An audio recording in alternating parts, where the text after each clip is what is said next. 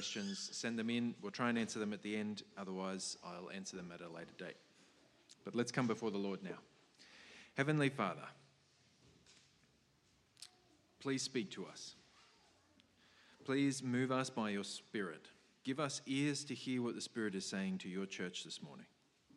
May the words of my mouth and the meditations of all of our hearts be pleasing in your sight, our rock and our Redeemer. Amen.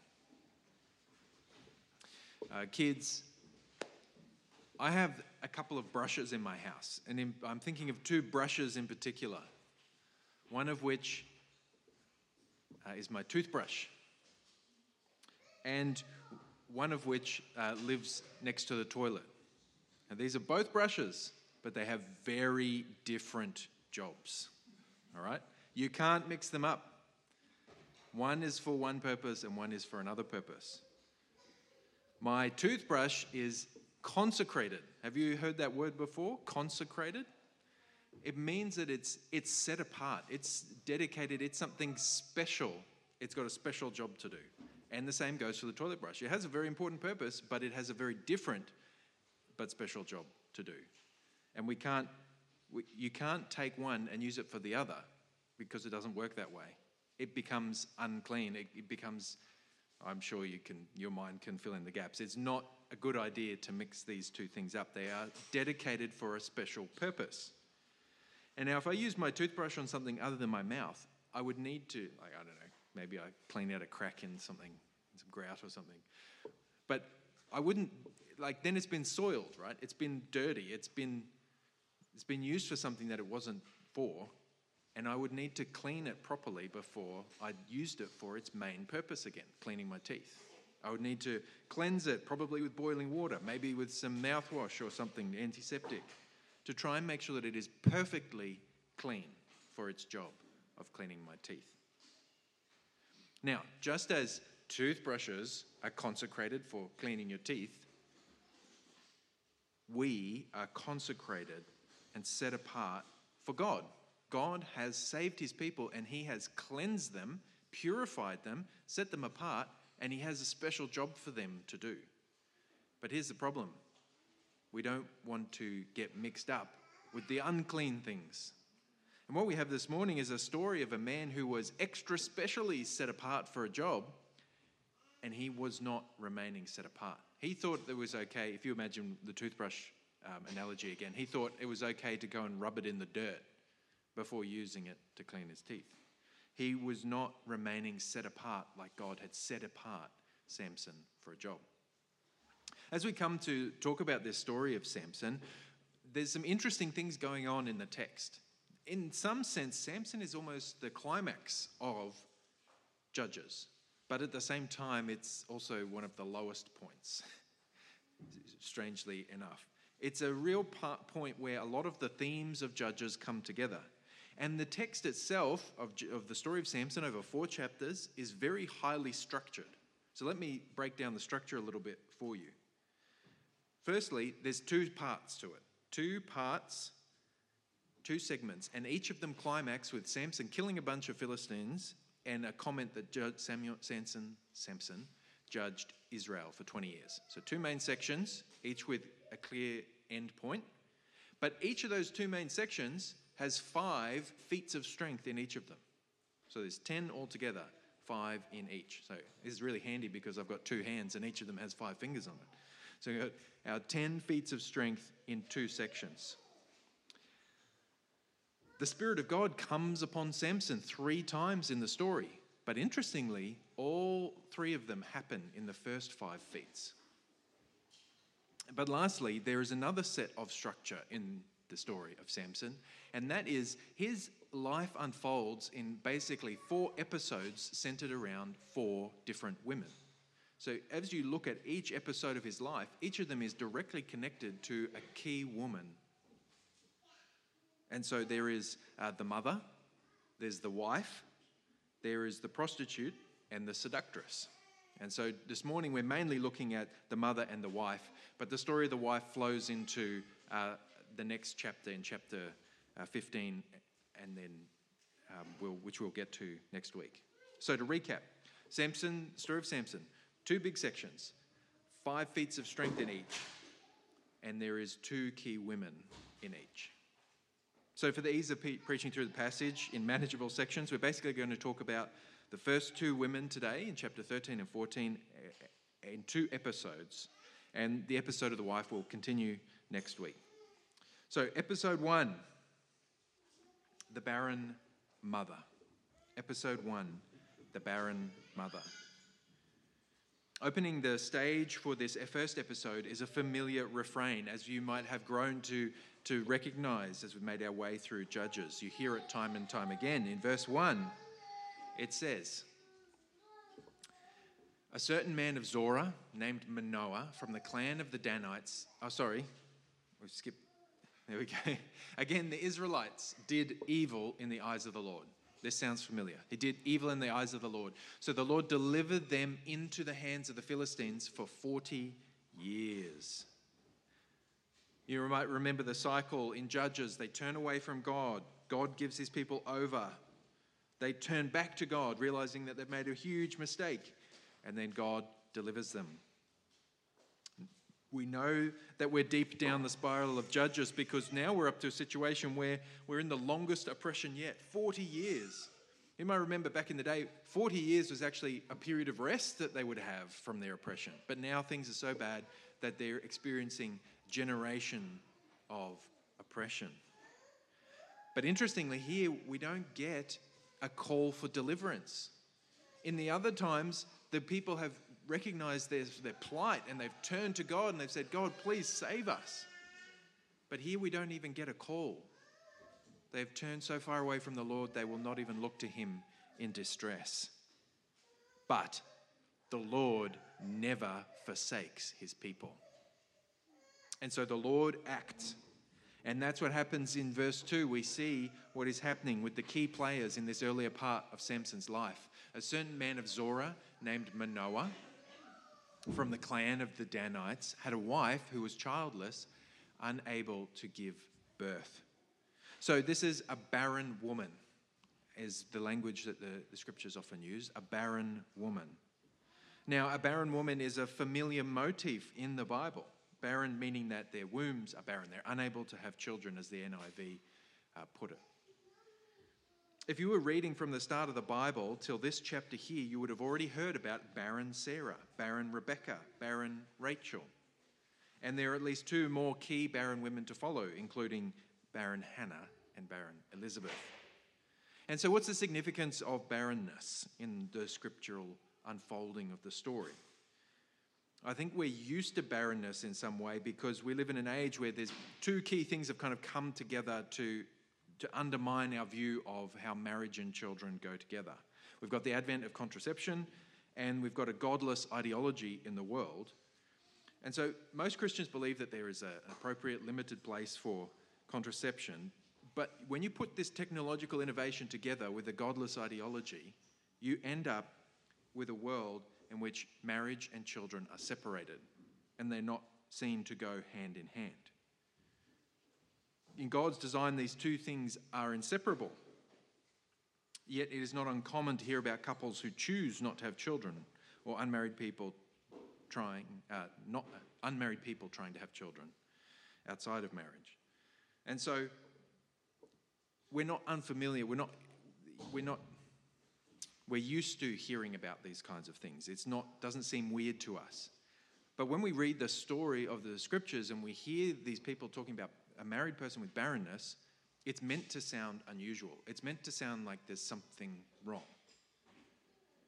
And so I'm not going to delve any further into the depths of the, the modern ideology and how that's affected us, but I'm, I need you to understand, in order to help you understand this passage, that having babies is intentionally directly connected to marriage in God's design.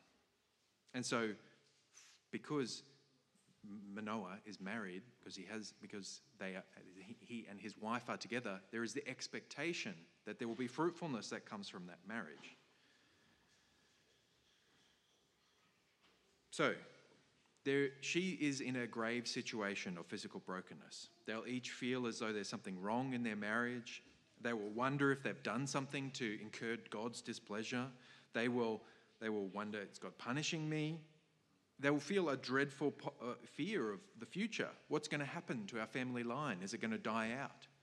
Uh, are we going to be able to, to provide for ourselves in our old age? Or are we going to be destitute when we can't look after ourselves anymore? There is, it was quite a different situation, especially in their agrarian society. They couldn't go down to the Centrelink office and get a pension. So there, there was great concern with the fact that they didn't have children, yearning for something that they could not have. And this barrenness is a part of the fall. Because sin and death and corruption have entered the world, now sometimes we have sickness, sometimes we have deformities, sometimes we have something wrong in our physiology that prevents us from fulfilling this wonderful and beautiful picture associated with marriage.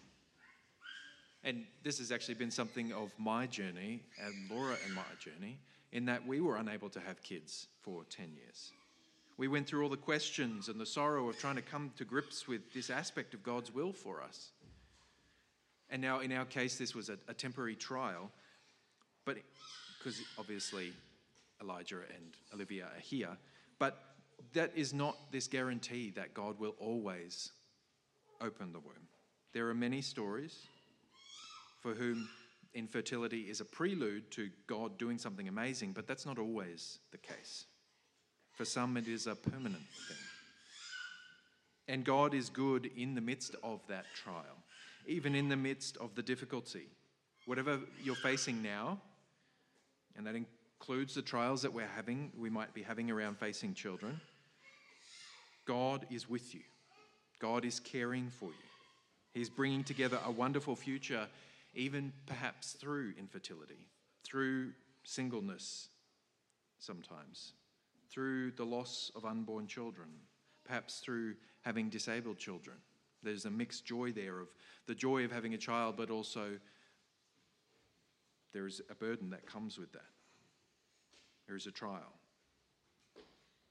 The Lord is with his people to comfort and guide them through these difficulties. Jesus said, Blessed are those who mourn, for they shall be comforted. Now, it is hard to talk from the pulpit about these matters in a way that is uh, addresses uh, the sensitivity around these things. And I know that you might be particularly affected by some of these issues. And if you would like help dressing them with the salve of the gospel, then I would love to talk to you about it. But coming back to Manoah and his wife, we don't know how long they were barren for, how long they were trying for children, but I'm sure you can see that the situation they were in was not good they would have been expecting, um, they, sorry, they would have been expecting to have children. They would have prayed and mourned when it turned out that they couldn't, and they would have tried to accept their fate. Yet in this case, God was going to use their barrenness for a special episode in salvation history. Suffering is never wasted by God, and this trial was for a purpose. And so God breaks into their story, their trial, their difficulty, and fills it with life. Where there was no life, he brought life. It reminds us of the time when the Holy Spirit broke in and uh, with the formless chaos of the world, he formed and created the world. He brought life to this world before there was no life. So the angel of the Lord appeared to her and said, You are barren and childless, but you are going to become pregnant and give birth to a son. Here, a special son is announced. Who will it be? Things have gotten pretty bad for Israel. They're in a terrible state. They're under 40 years of oppression. They, they are, as well as that, just under the general curse of humanity, knowing sin and death, corruption. Yet here is the announcement of a special son. Who will he be? The signs point to him being something amazing because he's announced by angels. And as we're going to talk about in a moment, he has a special consecration on his life the angel explains in verses 4 and 5 Now see to it that you drink no wine or other fermented drink, that you do not eat anything unclean. You'll become pregnant and you'll have a son whose head is never to be touched by a razor, because the boy is to be a Nazarite, dedicated to God from the womb. He will take the lead in delivering Israel from the hands of the Philistines. So, this child will be a Nazarite. But what's more, what's even better, is that he will begin to save Israel. This is good news. So, what is a Nazarite? I'm guessing that most of us on our day to day don't think about what Nazarites are. The first thing to say is that a Nazarite and a Nazarene are different things. So, a Nazarene is somebody who comes from Nazareth, so we're not talking about that. We're talking about Nazarites. Nazarites are a, are a type of people who are undergoing a vow to the Lord. And so the explanation for how a Nazarite vow was meant to work out is in Numbers chapter 6. And there's a few key things that Nazarites would do as they were undertaking their vow. They were not allowed to drink any alcohol or grape based products. They had to grow their hair as long as they were under the vow, not cut it. They couldn't touch dead bodies. Now, if for some reason you uh, something happened and you maybe you touched a dead body accidentally, then it reset and you had to go and shave your head and you had to start your vow all over again. And this could be men or women. And this was a special way that they could kind of dedicate themselves to the Lord. We don't know exactly why. Maybe they would dedicate themselves as a as a as an act of thankfulness. I will I will you know, serve the Lord as a Nazarite for a year or something as an act of thankfulness and devotion to the Lord. Perhaps it would be if they were seeking something from the Lord's hand, they would devote themselves to kind of like fasting to the Lord for a time to approach Him in prayer. We don't exactly know. It was strange here because there would be a time period, it would be for a limited period of time. But here, Samson is being a, Nazarite from the womb. Even so much so that his mum was not even allowed to drink or, um, or touch anything unclean during the time of the pregnancy.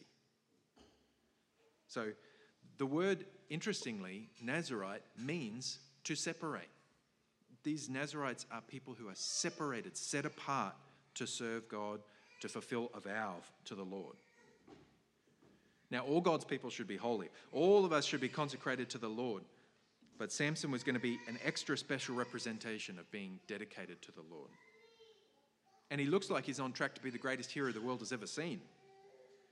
Who knows? Maybe he'll be the one to undo the curse. He was announced by angels. He was going to be separated to the Lord. Maybe he'll crush Satan's head. But instead, we have uh, sorry, so the miraculous conception happens, and I'm just going to run through quickly the story of the birth. Samson's parents think that it was this was going to be strange.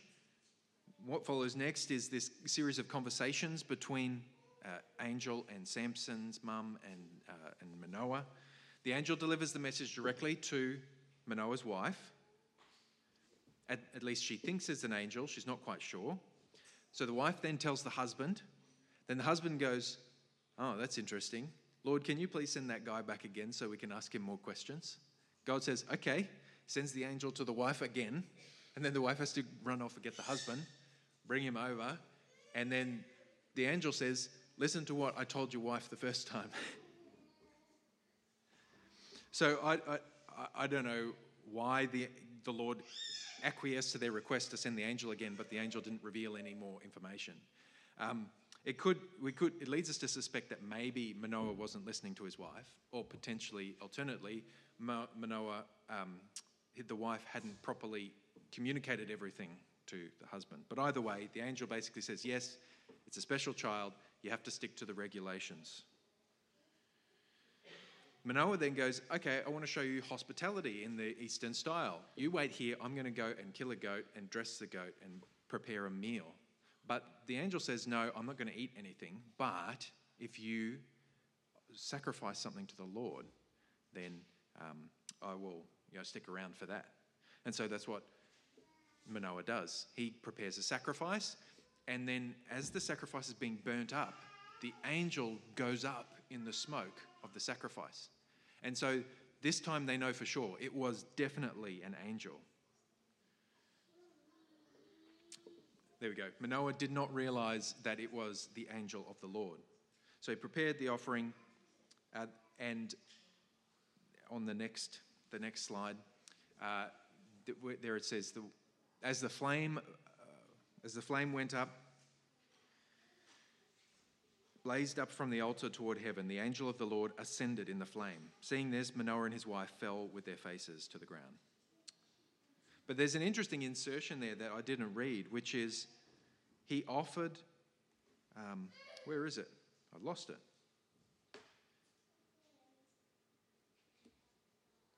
There must be a weird translation difference here. Some of your translations will say something like, He offered it to the Lord of wonders.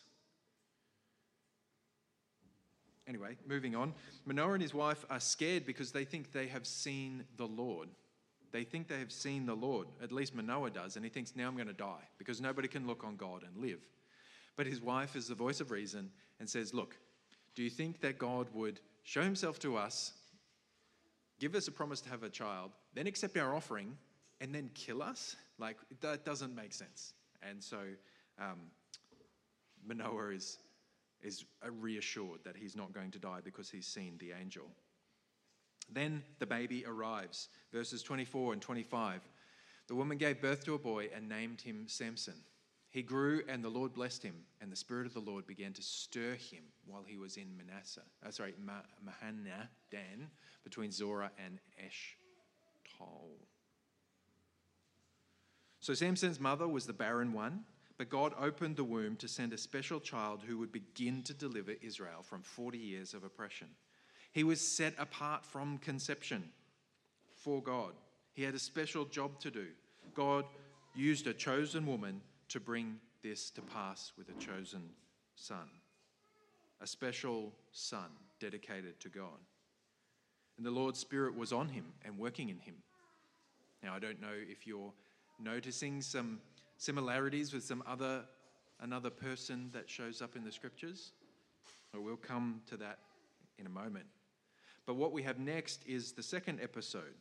We've got our high expectations about what this child will be, what is going to happen. And we move into episode two the sabotaging wife. So our high expectations are immediately dashed in these first verses. Like the rest of Judges, our hope of true faithfulness and full salvation for God's people quickly turn to ash. Samson went down to Timnah, so he's going down in the Philistine land. And at Timnah, he saw one of the daughters of the Philistines. Then he came up and told his father and mother, I saw one of the daughters of the Philistines at Timnah. Now get her for me as my wife.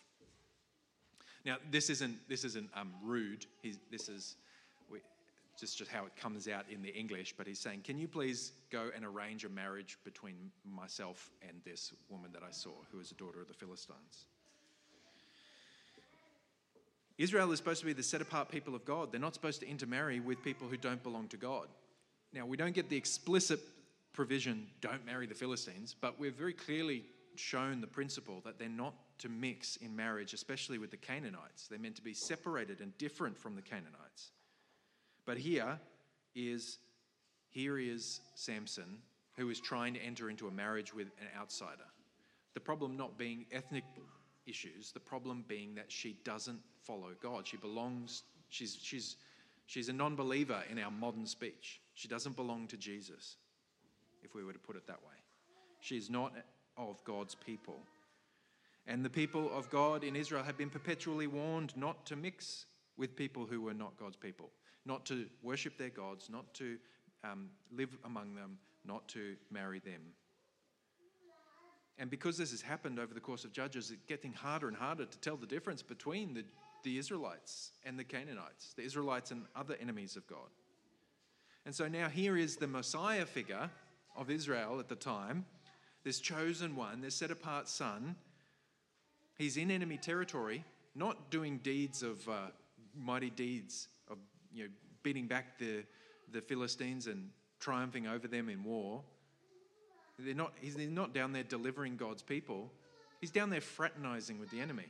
And, and he wants to marry somebody from the other side. And this is just a bad choice in general. But it's also foolish. This is, he doesn't fit with what the Psalm 1 says, which is blessed is the man who walks not in the counsel of the wicked, nor stands in the way of sinners, nor sits in the seat of scoffers. He's saying they're not found with them, they're not mixing with them. We're going to obviously mix with people who are silly. We're going to, we're going to interact with people. We're going to come across people in this world. Uh, but the scriptures set forth this ideal of basically good, the, the principle of bad company corrupts good morals. The idea of like who you hang around with is going to affect who, what you become like. And here is Samson hanging around with the enemy. And so, from this opening scene in Samson's ministry, we have a clear indication that while he was a chosen deliverer of God and God's Spirit was in him, he was a foolish man. Samson was fraternizing with the enemy in an unhealthy way. And not just that, he will not listen to his mother and father. He will not heed their instruction. He will not honor his mother and father because, understandably, they're against it. They say, Is there not a woman among the daughters of your relatives or among all the people, uh, all our people, that you must go and take a wife from the uncircumcised Philistines? But Samson said to his father, Get her for me, for she is right in my eyes. His father and mother did not know it was from the Lord, for he was seeking an opportunity against the Philistines. At that time, the Philistines ruled over Israel. So Samson pushes for his bad choice. If not outright sinful, which I think it is pretty clear that it is, it was certainly very foolish. And this exemplified the fact that he didn't honor his parents didn't listen to their wise counsel. He was intent on doing what was right in his own eyes. And look, he's like most young men. All the men here, I'm sure, have gone through stages, if not in the midst of it now, where we are tempted to pursue our own ideals, to go after what we want, especially in the passion of youth. He's very focused on girls, and he has trouble setting his desires in a good direction. At least I suppose we should be thankful that he wants to do it the right way and get married.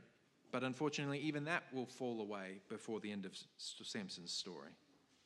He doesn't have a care for what God wants, but, but God is working through Samson nonetheless. It says that this was from God because God was trying to look for an opportunity, was looking for an opportunity against the, the Philistines. God was going to work through this poor choice. So then the question becomes hang on a sec, if this is from the Lord, but it's also sinful, how does this work? How can something be from the Lord if it's sinful? Well, as we've studied the Bible, we've tried to find different ways to try and understand this. And there's a great summary um, in one of the historic uh, confessions of the church that I think summarizes it really well. It says, God from all eternity did by most wise and holy counsel of his own free will, freely and inchangeably ordain whatsoever comes to pass. So everything that happens happens because it's under God's plan and under God's ordained way of the world unfolding, of history unfolding.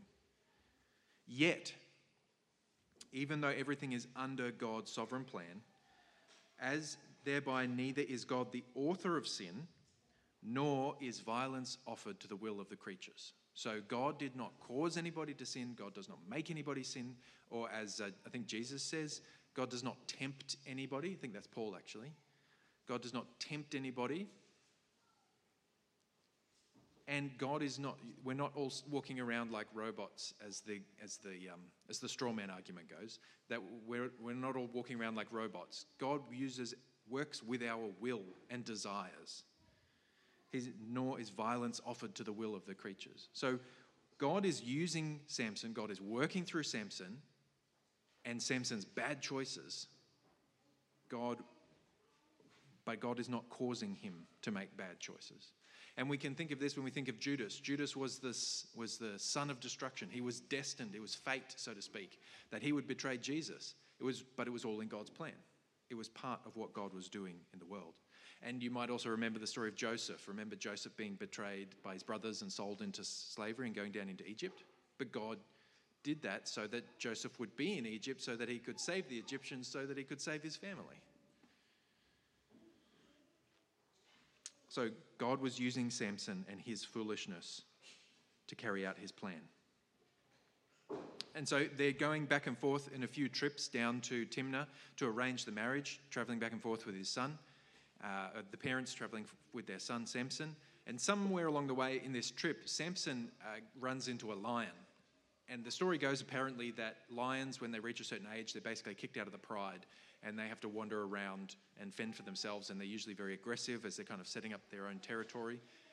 And so this might be what happened that this was a young lion that was out and about uh, in a very aggressive state, and um, Samson comes face to face with it, and they have to fight. And what does Samson do? With his bare hands, he destroys the lion. In this wonderful feat of strength. So now we get this sign again. This is an incredible guy. This is a guy who's been set apart. God is working in him powerfully. So there's kind of these two sides to this story the wonderful deeds of mighty strength in the Lord, and some terrible, foolish decisions. Later on, as they're making another trip through that area on their while they're arranging the marriage, Samson goes and has a look at the body of the lion, and he sees that there is honey in the lion. There's a hive that is set up in the carcass of the lion. And so he takes some of the honey and eats it and gives some to his mum and dad. But if you remember, Nazarites weren't meant to have anything to do with dead bodies. Now, the Nazarite vow doesn't say anything explicit about animal bodies, like we're not told they have to be vegans and they're not allowed to eat meat. But there is, there is a connotation here, I suppose, that he is somewhat careless around dead bodies if he's happy to go and touch dead lions. And later on, he'll be touching dead donkeys as well to get a donkey's jawbone. So we're wondering maybe he's being a little bit careless about his vows.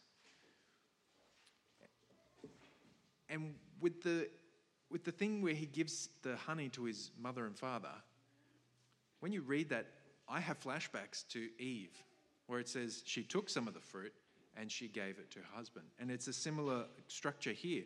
Samson took some of the honey and he gave it to his mother and father.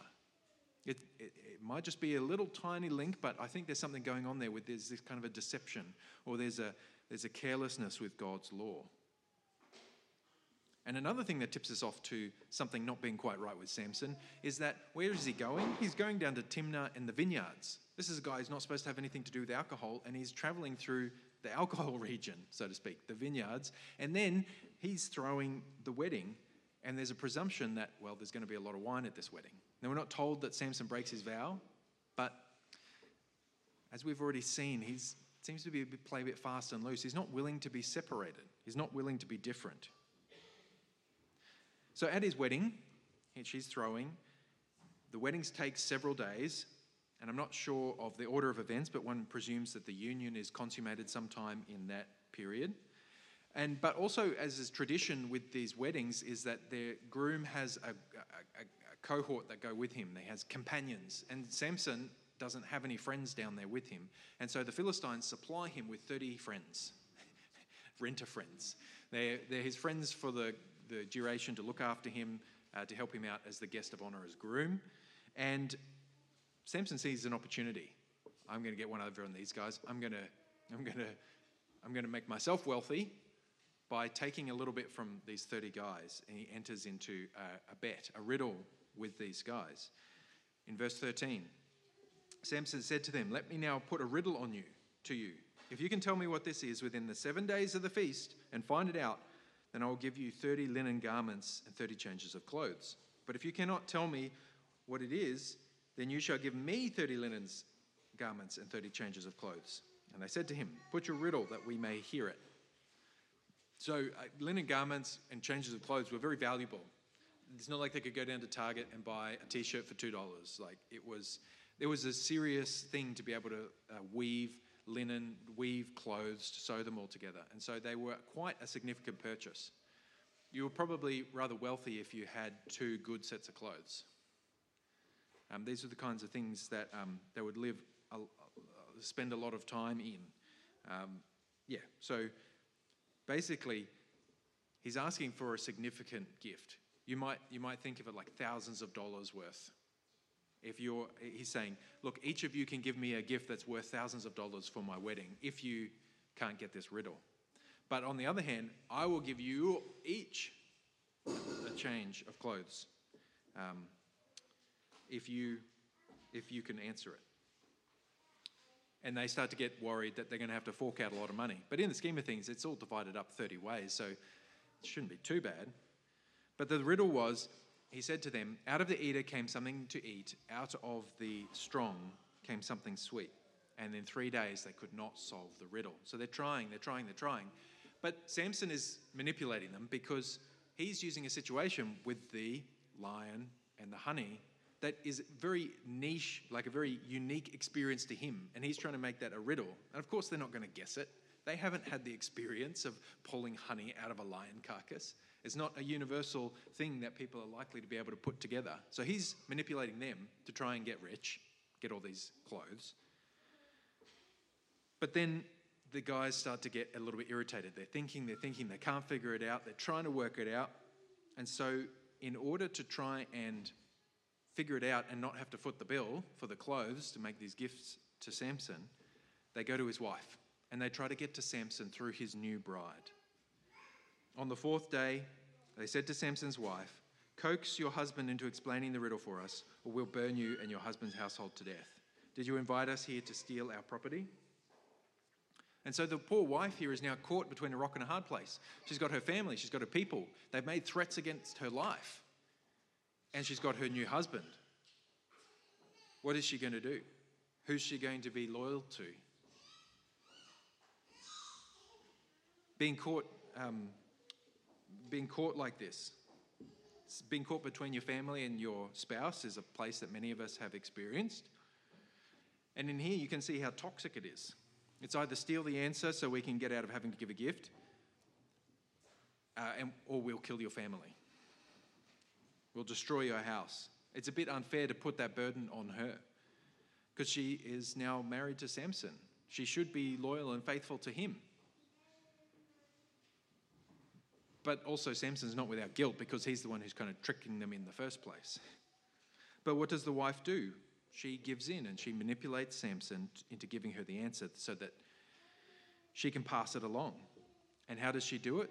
With crying and sobbing and um, pressing him, pestering him. Samson's wife wept over him and said, You only hate me, you do not love me. You put a riddle to my people, and you've not told me what it is. And he said to her, Behold, I've not told my father or mother, and shall I tell you? and Samson would eventually give in to being pressed. In verse 17, she wept before him the seven days that their feast lasted, and on the seventh day he told her because she pressed him hard. And then she told the riddle to her people. So, what did she do? She betrayed her husband. What a way to start a marriage. What a way to start a family.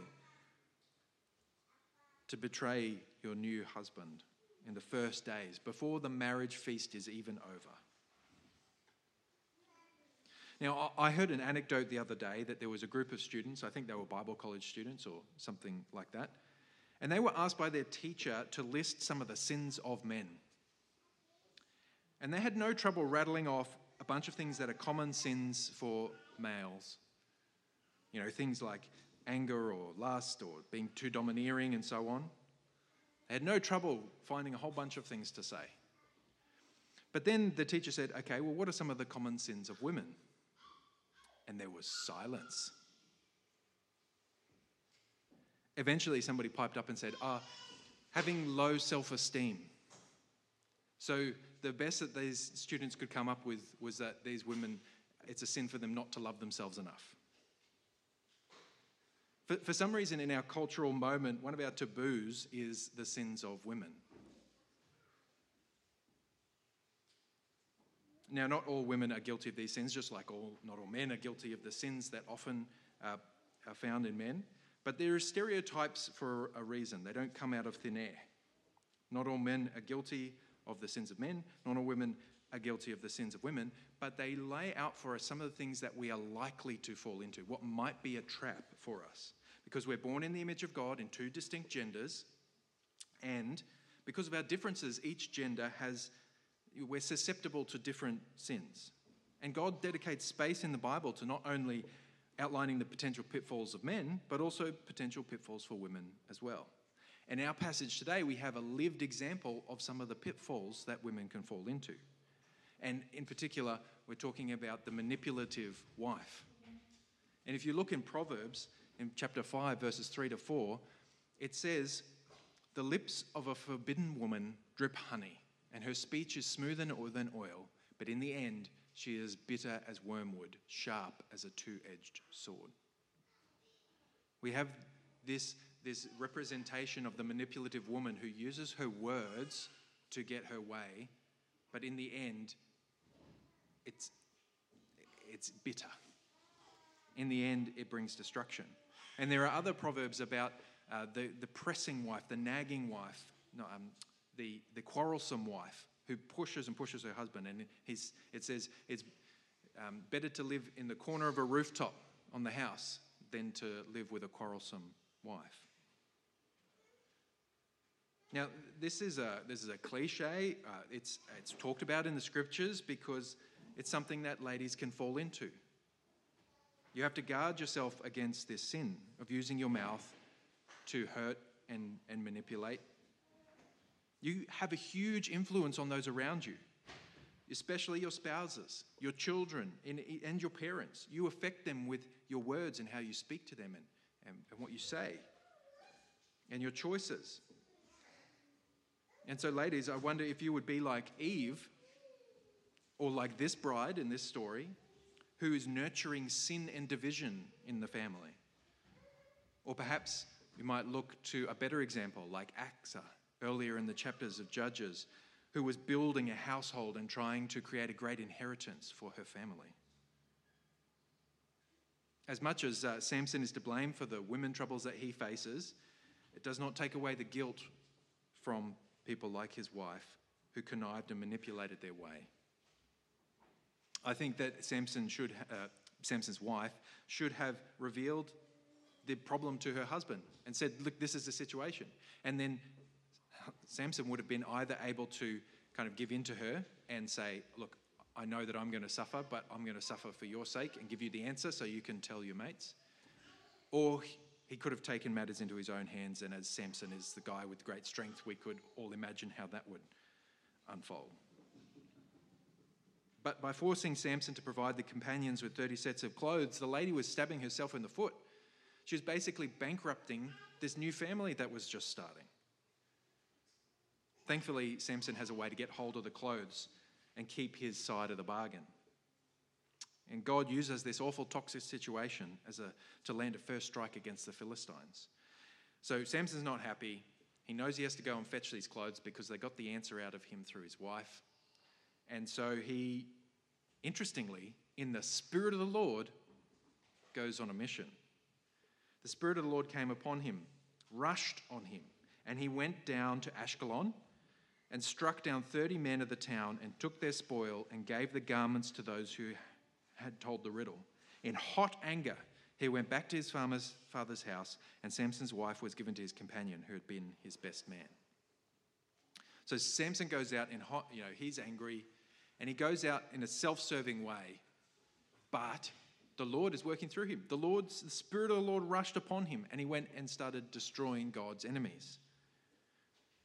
So just remember when you talk about the work of God's Spirit and the Spirit of the Lord coming upon you, striking down 30 of God's enemies in battles is within the realm of possibility. Now, I'm not saying anybody should go out and have a physical fight with anybody, but what I'm saying is that God's Spirit works in the world, it works in people to do mighty deeds of faith.